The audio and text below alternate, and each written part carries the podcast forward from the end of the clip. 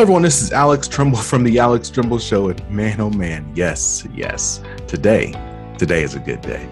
See, today we're going to have another phenomenal guest speaking with us today. And and you know what? Today is also it, it is the first week of 2022 Black History Month.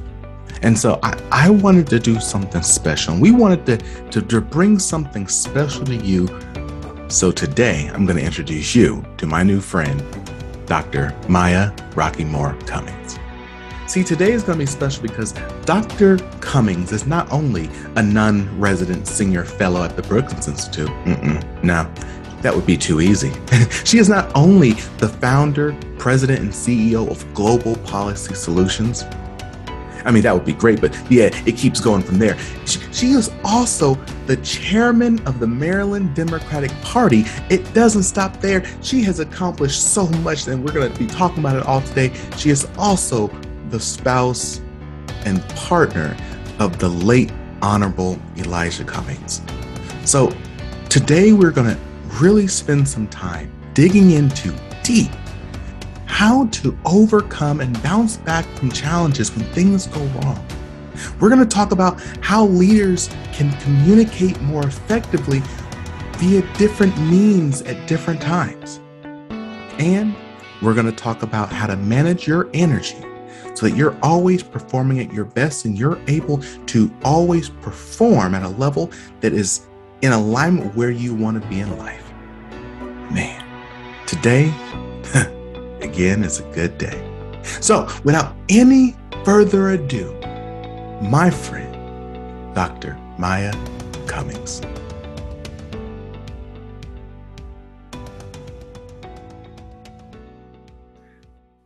Hello, everyone. This is Alex Tremble from The Alex Tremble Show. And today we have a new and wonderful friend of the show, Dr. Maya Rockeymoore Cummings. How are you doing today, madam? I am doing exceedingly and wonderfully well. How about you, Alex? I am pushing through. Um, you know, I'm gonna I'm gonna share this with the audience because I, I want everyone to know just like literally how real these conversations are. Um, the reality is is that uh, I am I am not feeling well right now. I'm feeling I'm feeling a bit. I'm, honestly, I'm feeling really sick, and my wife is really sick, and we're getting t- tested for COVID um, uh, this this upcoming week, Saturday, and it made me think like there are people like if you look at the television personalities and and, and leaders such as um, uh, maya here like you have to get up and do your job every single day regardless of how you're feeling. Um, so one again big ups to to leaders such as yourself who push through. But I, I like to ask you that the first question actually is when do you know when it's best to push through? It, are we doing too much? Should we be taking those mental health days as leaders? Like wh- what are your thoughts on this so, first of all, let me just say I'm sorry that you're not feeling well, and I'm sorry that you and your wife uh, suspect that you might have COVID. And I know that you're likely vaccinated and probably even uh, double vaxxed with yes, uh, a booster shot like me. Um, and so, you know, I'm wishing you all well, uh, and and just so grateful uh, that you know that the symptoms can be as mild as they seem to be. That being said, you know, it is imperative that people take mental health days, people from all walks of life, not just people who are considered professed leaders. Uh, but you know, um, you know, the nine to five workday, or you know, double shifts, you know, whatever your work schedule is, can drain you. And many people go to work, um, do their jobs, and then come home and have another uh, job, although it's not described as it. Uh, you know, mm-hmm. whether that's mother or father or you know, whatever at home. And so, you know, with that, people become, you know, stressed and tired. And and that means that, you know, oftentimes your emotional state is on edge. Uh, you're probably not able to think as clearly as you would otherwise. Uh, and that you know results in errors being made it results in you know anger and other things that break relationships and so in order to prevent that I think that wellness is incredibly important. I think that we have to prioritize it. I, ha- I think that we have to make it a part of our week. Something that I've recently started embracing is breathing exercises. Now, I've um, during COVID, I've started to do sleep meditation before I go to sleep because I had a hard time getting to sleep after my husband passed, especially. But um, you know, now I've even started incorporating breathing exercises because I went um, somewhere and they told me that I was doing I was breathing through my chest and the proper way to breathe is through your stomach. And you know, now that I'm doing these breathing exercises, I I find that I can even, you know, focus and concentrate even better. So wellness is important and uh, you know, uh, wishing you and your wife very very well and hopefully no covid. Yes, hopefully. Like you said, you're you're right. We are definitely double double jabbed. Um, and and so I'm hundred percent with you. And I, I like to press a little bit more on this before we you know get into that leadership stuff uh, which this is part of leadership. So um how do you know like but what about those situations where you know you're trying to practice you know mental health and whatnot but you see the person who's right next to you who's who's who's dogging it out who's going going hard every single day. How do you keep up? How do you make sure you stand out when the other person is is again they're not taking it maybe as seriously as they should? And i think about you know one of my favorite reporters chris wallace. Like i love that i, I just i really enjoy him uh, listening to him. And I, I it, he's he's on there like every single week, like he's supposed to be. Not now, right? He he left Fox, but he's on there, right? So, like, how do you know when it is appropriate to to step back versus when you need to push through and build that resilience? So, you know, I am not in a competitive environment. You know, I firmly believe that, you know, we all have our gifts and we all have our, um, you know, the purpose in life, um, things that only we could and should probably do and and so you know i am currently at a stage in my life where i'm not necessarily stressed by what other people are doing. Um, i'm blessed in that space because i'm able to build my platform as i um, you know at, at, as i desire it to be.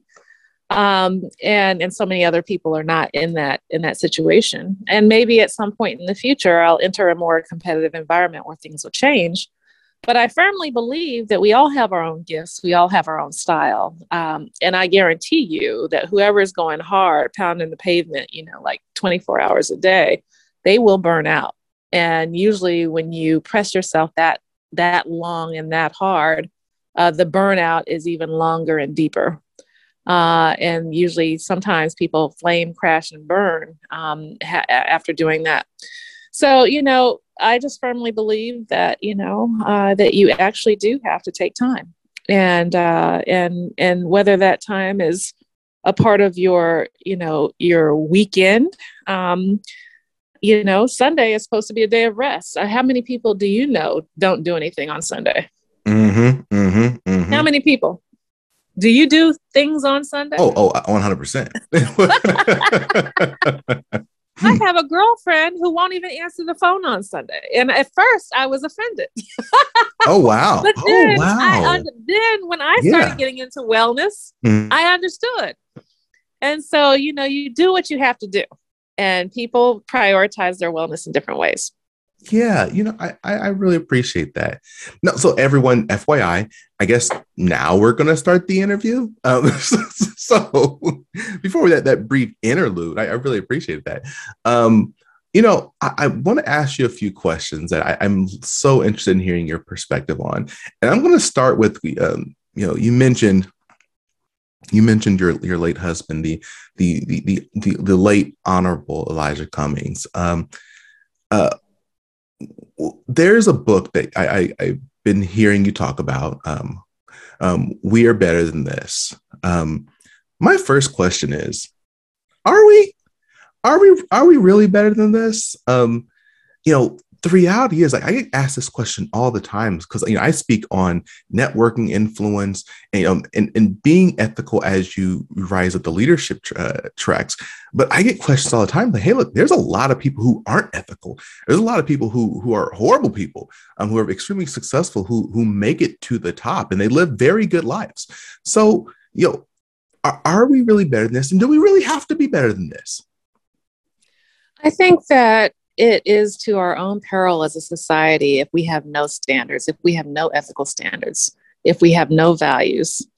Um, you know, corruption is real. Uh, we have it here in the United States and in countries around the world. You see that societies that are overrun by corruption cannot function. And so, you know, unfortunately, uh, we have a situation here in the United States where no one is teaching kids ethics. There are no leadership training courses like in the K through 12 environment that help mm-hmm. and support the mm-hmm. development of children. Uh, you know, religion, which has usually served as a um, uh, a framework for developing values and ethics, seems to be on the decline in terms of the statistics, and certainly in terms of certain uh, religious denominations, uh, you know, it seems like they incorporate un- unethical behavior into their belief systems, which is incredible. Um, and so we have, uh, yes, definitely, I think, a crisis in leadership and ethics in this country. However, I think we still have uh, a, a majority consensus of right and wrong. Now, you know that's being challenged uh, by alternative media environments uh, that allow people to choose pick and choose um, the reality that they want to live in. And one reality uh, is I, I would argue ethics free. And the other reality um, you know sometimes brings ethics in as a standard uh, and so, you know, we have work to do as a society. So, are we better than this? I would say that that remains to be seen. I know that um, President Biden yesterday gave a speech uh, that demanded that we be better than this. Um, and as long as we continue to have leaders that have standards, uh, then we can aspire to be better than this. Well, I, I, recently spoke to actually this morning. I was speaking to um, former uh, U.S. Ambassador uh, Lisa Gable, and for anyone who hasn't heard of her, she's freaking awesome, and you should definitely listen to her episode. Um, and we were talking about the importance of a fact of data, um, and what I have been nervous about is I, I literally saw a video, a, a number of interviews yesterday um, of individuals who seriously just they i'm not sure where they got the, the, the facts they're working on are not facts are not facts but for them they are facts and they are they truly believe in it. And so as a leader like how do you navigate in, a, in, a, in an environment um, and try to do what's right when no one can agree on the facts. If no one can agree on the objective facts of a situation, how do you influence and convince people to do what's quote unquote right? Well, I think this is the tough question that we're in as a nation right now. Um, because, you know, not only do we have um, a, alternative ecos media ecosystem that's willing to traffic in, in lies and falsehoods, we also have a vulnerable public that hasn't been taught critical thinking skills, uh, nor you know, nor are they savvy with media. Uh, and so when you have that combination, it's a dangerous combination because any conspiracy theory will basically grab a significant portion of the population. Mm-hmm, mm-hmm. Um, and so this is the time where we tread carefully and we um, you know uh, and we i think argue persuasively and broadly. Um, you know i've been torn about whether you ignore the alternate me- alternative media ecosystem or whether you engage. I think it's dangerous to disengage completely. Um, and i think that you know there are some people that you will only reach by going on newsmax or fox news um, or you know whatever. Breitbart uh, they don't necessarily consume the New York Times or the Washington Post or ABC News or CBS News. Uh, and so, does that mean that um, you know you ignore them? I would argue probably not. Uh, but does that mean that you validate and engage them uh, every time they, you know, n- you know, put out misinformation? Uh, that's probably not as well. You've got to be strate- strategic, I think, about engagement. Uh, that being said, I think that education is so vitally important. There are there's a trend now against an anti-intellectualism, uh, a strain of anti-intellectualism that pervades, I think, our society. Uh, I think that leaders are telling our children that they don't need to necessarily, um, you know, go to college, uh, that they can, you know, do other things, etc. And while I think training, uh, professional training for careers, is absolutely an option uh, there are certain skills that you pick up uh, when you actually seek uh, higher education opportunities um, that you know that can't be discounted. Uh, the first thing is that you're exposed to different perspectives and views, and that is a, a defining aspect of development. Uh, if you're only attending, uh, you know, institutions where your beliefs are reinforced, and you have no, uh, you know, opportunity to meet people of different backgrounds, uh, then you're you're likely to, you know, stay comfortably in your own zone and never challenge your own worldview in a way that allows you to understand and appreciate different perspectives. Um, and that goes for, by the way, liberals and conservatives. Um, and, you know, at the same time, you know, the whole notion of critical thinking, being able to do deductive and inductive reasoning, uh, being able to discern what facts are, uh, being able to, you know, construct arguments, being able to deconstruct arguments. All of these things are critically important and things that you learn during the course of uh, an appropriate educational experience. And unfortunately, too many people are being encouraged not to get those experiences. You, know, what's funny is actually so two two points really quickly. Um, one, I'm a huge proponent of of critical thinking, and you know, in, in the leadership roles that I've held and do hold um, in the organizations I still work with and for, um, you know, one of the things I I'm huge on is pressing those individuals who who work for me to make a real critical argument for why I should support something. Um, I don't want to just get, hey, this is one here. Here's the one option you have. This is it. I'm like, no, no, no. I, I want to. What's three options? Why is this going to work? Why is it not going to work? Like, I, teaching those skills are really important. Um, yes, it takes time, but man, the, the benefits of it is so so great. And then on the other side, to underscore what you said earlier, I watched a documentary um, a few months ago on brainwashing on um, on Netflix. Really, really great documentary, and says basically almost anyone is susceptible to this stuff, right? Um, sure. And so we have to be really careful with judging people who who have been brainwashed because they they collected information they truly believe what they're hearing is what's what's right and what's factual and one of the worst things you can do as you said is to stop talking to them because they they, they stay in that that that um, that echo chamber and they only then hear those facts and no one is challenging um, what what they believe and what other people are saying. So you're absolutely right. We we can't hundred percent shut down to that stuff. So so the next thing I'd like to ask you is about rageism. What is rageism? Is is that is that when you're intentionally discriminate, discriminating against people who who have rage and what's wrong with that no actually it's uh, it's a provocative title i know uh, but it's actually a combination of racism and ageism rageism and I basically redefine ageism uh, to not mean just discrimination against older people.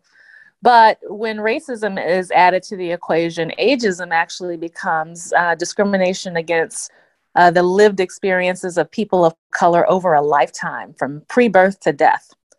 And, and over generations actually and so rageism is the what we actually see in the statistics in terms of uh, disparities uh, for people of color whether we're talking about health education wealth over generations and uh, and it's perpetuated we often talk about institutional racism but that those institutions are actually uh, controlled by people people who have values and who bring those biased values into their decision making processes and so rageism is about how we actually achieve liberation policy uh, in a way where our institutions can fairly serve people of all backgrounds uh, in, in a way that allows uh, them to thrive. That is what rageism is. You, you know what's funny is you just mentioned um, something that I'm, I'm a huge like. Uh, I'm a literalist. I'm, I'm I'm very much a literalist, and when I hear people talking about systems, you know, system of oppression, um, systems within the organization that um, that aren't uh, that aren't effective and whatnot, um, it it sounds like it's far off and away. There's this thing, there's this obscure thing in the distance, the system causing all these challenges for us. Systems are nothing more than people, right? So people and rules that the people make. Yes. so we have to be. It, it, I, I, love that you're that you're talking about again. It's people and those those rules those people make. So then, how do you go about um, impacting those people or helping those people change their thoughts on how they get things done without making them feel, um, I guess, attacked? If they feel attacked and they become defensive, and it probably becomes harder, right?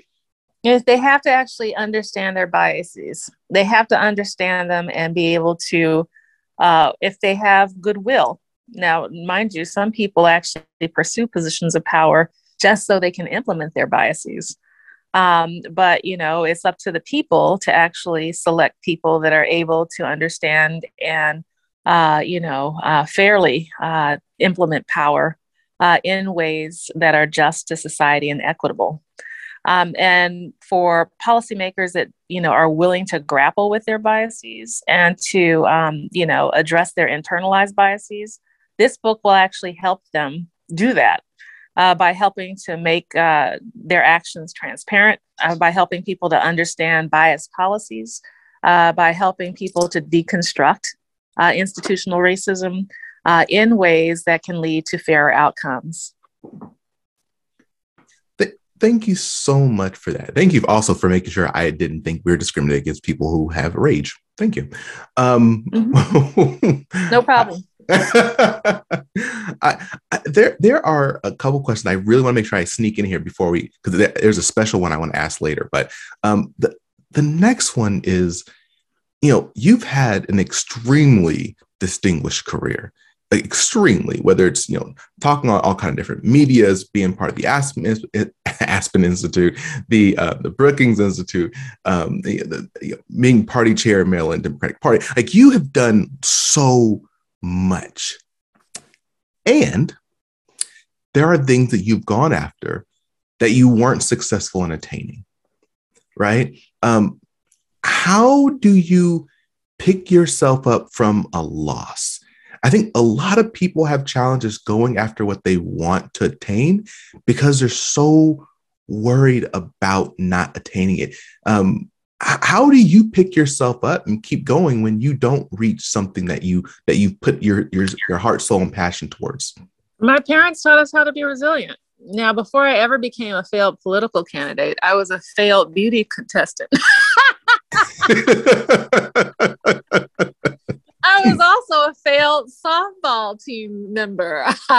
I was, you know, I was also a failed basketball and volleyball player. Mm-hmm. Um, the fact of the matter is, is that throughout life, you know, you enter competitions, whether that's team sports, whether that's beauty pageants, whatever it is. And, you know, sometimes you fail. Uh, and then sometimes you succeed, but that doesn't mean you'd never try. My mother used to say, nothing beats a failure but a try meaning that you know you you, you definitely will fail if you never try uh, but if you try mm-hmm. you know you have the possibility of winning uh, and so you know with that that's the theory that i've always gone into life with i, I don't feel failed as a person if i don't partic- if i don't i don't prevail in terms mm-hmm. of a mm-hmm. particular contest um, you know, either I try again or I refocus my attention in other areas. And, you know, I, it doesn't get to the core of my essence or my being. It doesn't undermine my value or how I value myself as a human being or how I see myself as a professional. It's just one experience.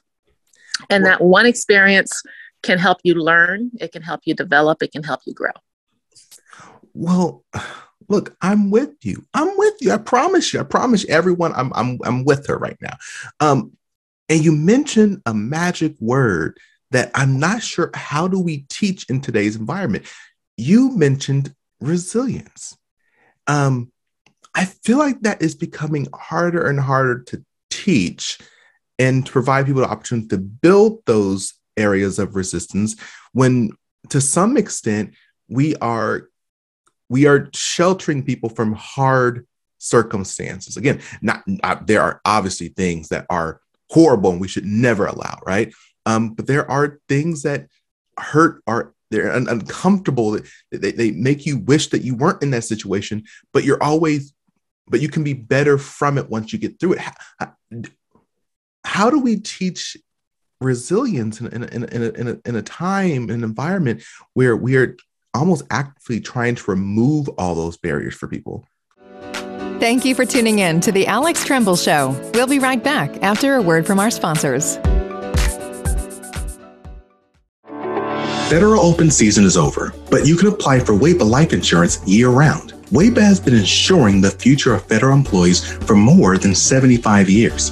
WAEPA can be used as a supplement or a replacement for FEGLI and can cost less. Last year, members who switched saved $375 on average. Apply for WAEPA Group Term Life Insurance and see how much you could save by visiting waepa.org today. The results are in. Research has found that networking is one of the four skills absolutely required to successfully advance in your career. However, when asked, most government employees state that they don't network because they believe that networking is for extroverts and for people who care more about their own careers than the organization's mission. But what if there was a way to ethically network without looking self absorbed and being a super extrovert? Well, there is. Alex Tremble has created a seven week online networking course specifically designed to give ambitious leaders like yourself the skills needed to become a strategic networker. This course uses time tested and research backed strategies to help you identify, build, and maintain critical relationships with influential leaders. Visit alextremble.com slash courses slash networking to learn more about his networking model today. Use the discount code Podcast Family on the checkout screen to receive a 20% discount. Don't delay. Enroll today at alextremble.com slash courses slash networking. And now back to the Alex Tremble Show with your host, Alex Tremble. Hurdles. You know, I think that hard work matters. And I think that, you know, sports for me mattered. I mean, you know, I, I'll never forget, you know, we were taught how to be good losers.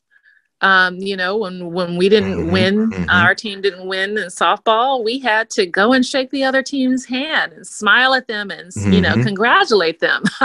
you know, when you know things like that happen in life, um, you know, you don't fall apart. You you you learn how to be gracious losers.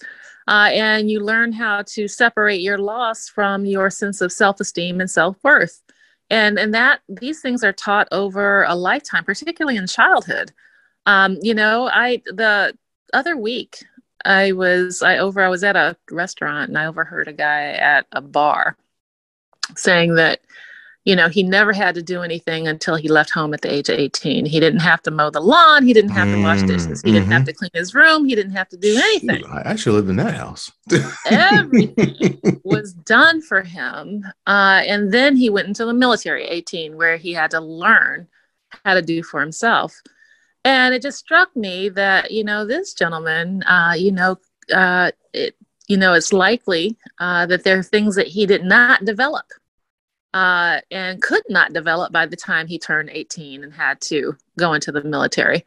And we do our our children a disservice um, when we coddle them and don't teach them responsibility at a young age and don't teach them how to be gracious losers or how to be gracious winners. Uh, you know when we don't teach them how not to be a bully uh, or how how to stand up to bullies um, you know there are certain lessons in life that our children have to learn. They can't be handed everything. I know that there's been a debate about whether you know to um, you know allow winners and losers in children's game. You know do you know should the winners should everybody get the prize? And i would answer the answer is no. Everybody should not get the prize. Yeah. um, and you you there are lessons to be learned and there are critical life lessons to be learned uh, in losing and you know certainly um, i think that it's important that we understand that you know everybody can't get a consolation prize in life man, man pr- look, preach. Um, you know, one thing I love talking about in my talks and whatnot, and also I did it on, I talked about it on YouTube too, um, is the importance of separating yourself from those losses. Um, you know, I'm not a horrible person because I lost. The strategy I used wasn't what it needed to happen, or I didn't put in the work required to get there, or whatever it is. But it's not, I am not a horrible person. It's just I need to do things differently. Again, Mhm. more effort, different strategy, create create better groups or teams. Um, you you got to kind of protect our our self worth when we're doing those things. Um, you know, I want to ask you about communication because you are again in the, the area that you you work and you're always out communicating. And I tell people that communication, I think it's fairly simple. Um, it's not easy, but I think it's fairly simple. And how I kind of break it down is you need to just always understand the who, what, when, where, why, and how. Um, who needs to be communicated to? Um, what needs to be communicated? When should it be communicated? Where should it be communicated? And how should it be communicated? Um, you know, I I want to ask you about that how because sometimes sometimes we believe it's it's best to send an email but you know what? Sometimes it's it's best to just send a text or sometimes it's best to hey let's meet up in person let's talk about this. You know in the world that you live in there i'm sure there are things that you decide that you know what? I am this can't be a phone conversation it needs to be in person this can't be an email it needs to be this how do you determine which communication strategy you use for different type of content? So i think it's the nexus between data and persuasion. And for me uh, it's even bigger than the matrix you provided because you know i've had you know i've run a think tank. Uh, i created a think tank that i ran for a decade. Um, and so for me, it was like, okay, we have the data. Should it be presented in short format? So is it an infographic? Is it a fact sheet? Is it a policy brief? Is it a report? Mm, um, mm-hmm. You know, mm-hmm. is it a video? Is it, a, you know, this or that? Is it a text? Is it a, you know, an Instagram post? Is it, is it a, you know, a uh, Twitter post? Is it a Facebook post? These are all questions that have to go through your mind based on the data and what kind of argument uh, or information you're trying to convey.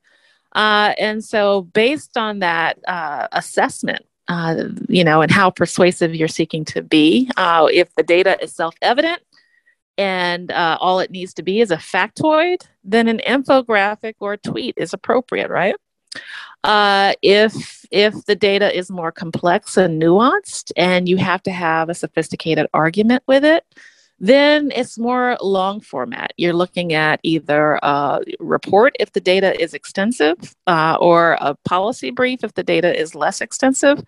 If you have to have sophisticated argumentation with it, uh, then you know perhaps you're developing a, a video if you really need to be persuasive and people need to hear you and see you, then it's a video, it's an Instagram post that's, you know, animated perhaps.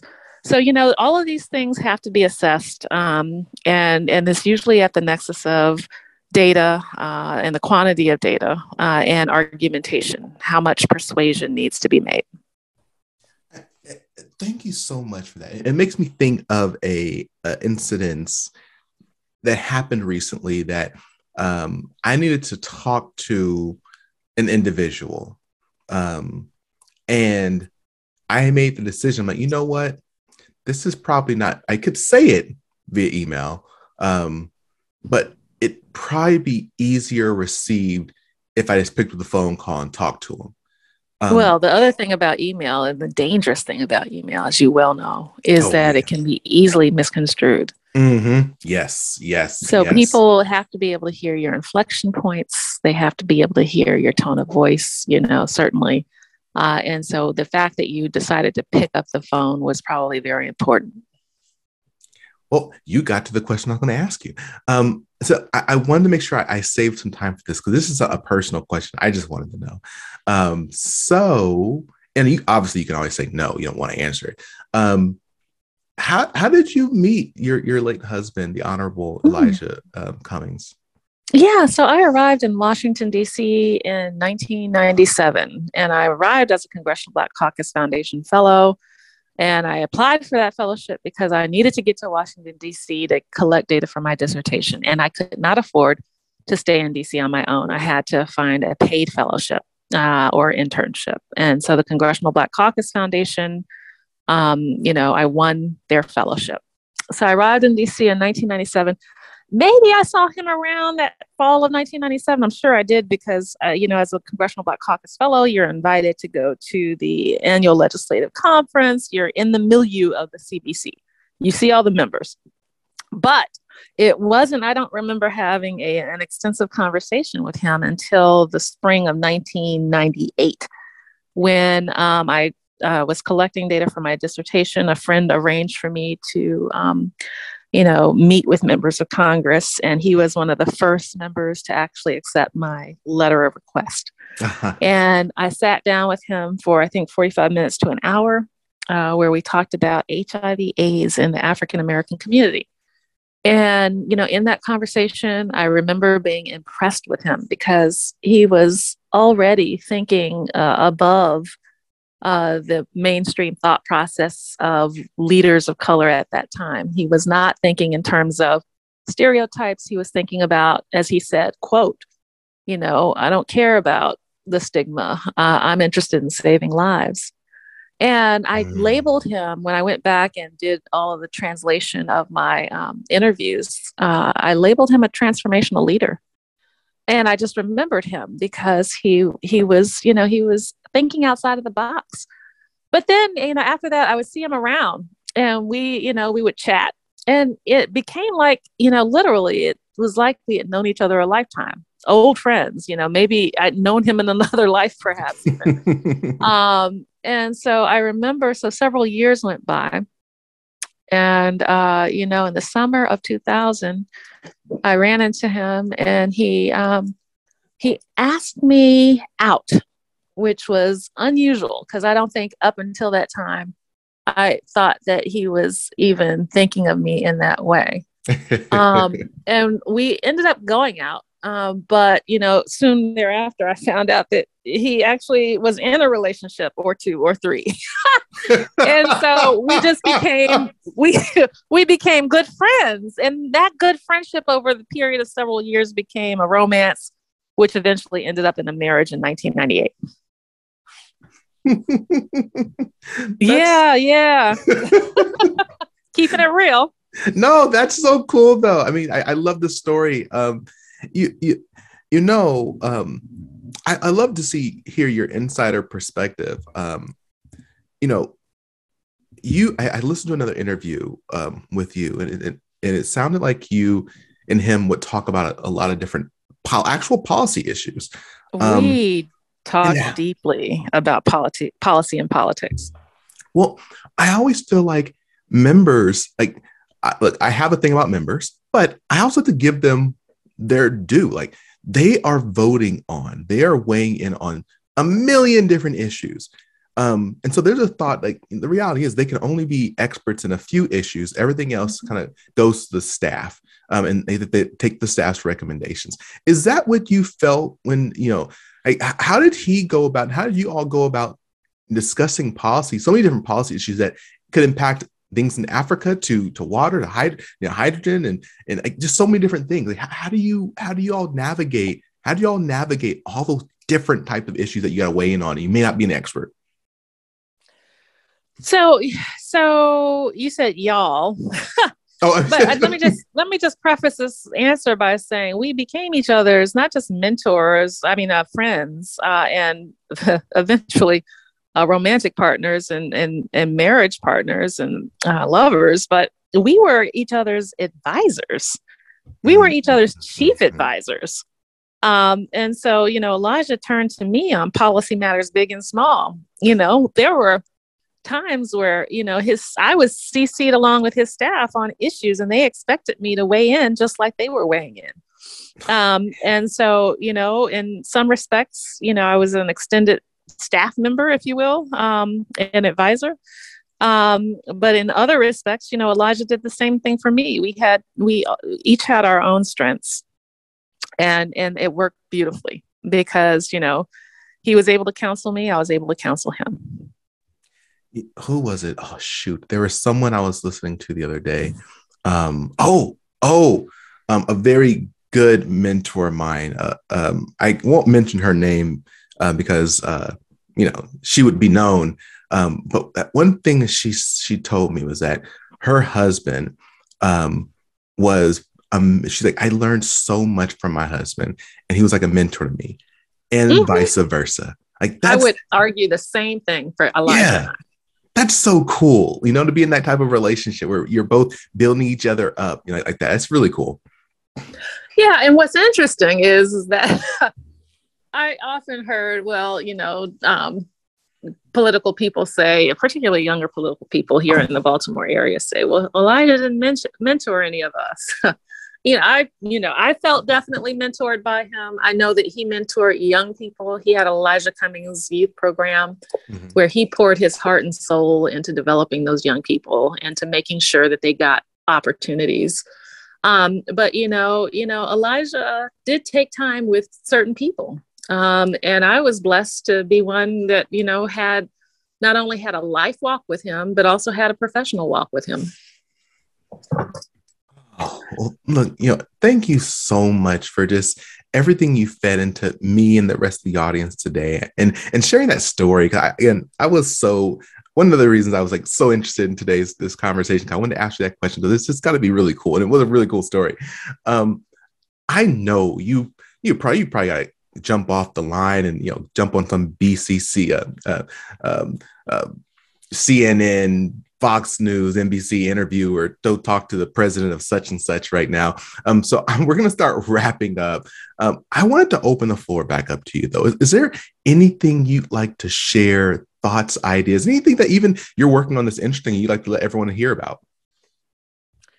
So, you know, currently I'm doing some great work around uh, equity and the distribution of federal funds coming down from ARPA uh, and from the infrastructure. We need to make sure that communities of color, low income communities aren't left behind like we've traditionally been uh, when it comes to the distribution of these resources, these unprecedented amount of resources that are coming down. So, doing some work for the uh, Schott Foundation in that regard, just uh, helped the uh, Florida Agricultural Mechanical Institution, otherwise known as FAMU, write a multi million dollar federal grant um, on um, broadband infrastructure, um, you know, working on HIV AIDS policy right now. So, you know, fortunately for me, my firm, Global Policy Solutions, allows me to satiate my my interest in, in multiple policy areas and projects um, in a way that keeps my mind sharp uh, and my interests in diverse policy issues, um, you know,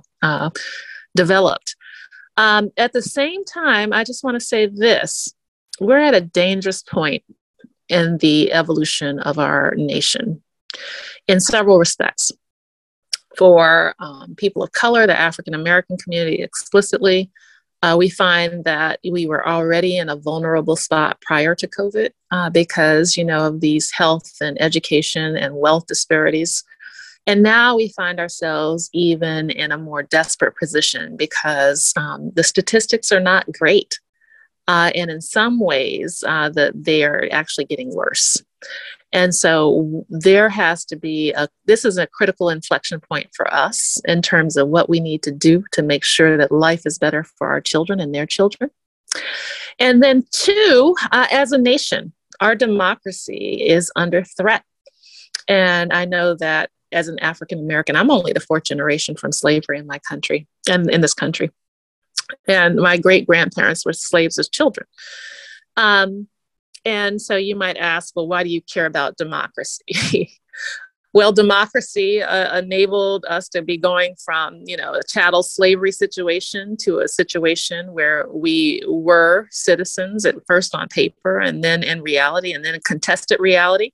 And we're still in that contested reality right now. But as a child of a military officer who, you know, basically I grew up and around, in and around military bases, I appreciate democracy. I appreciate service. I appreciate the fact that we have institutions that can be shaped by the public and we have input and we have voice. And when we express our voice, we don't immediately go to prison.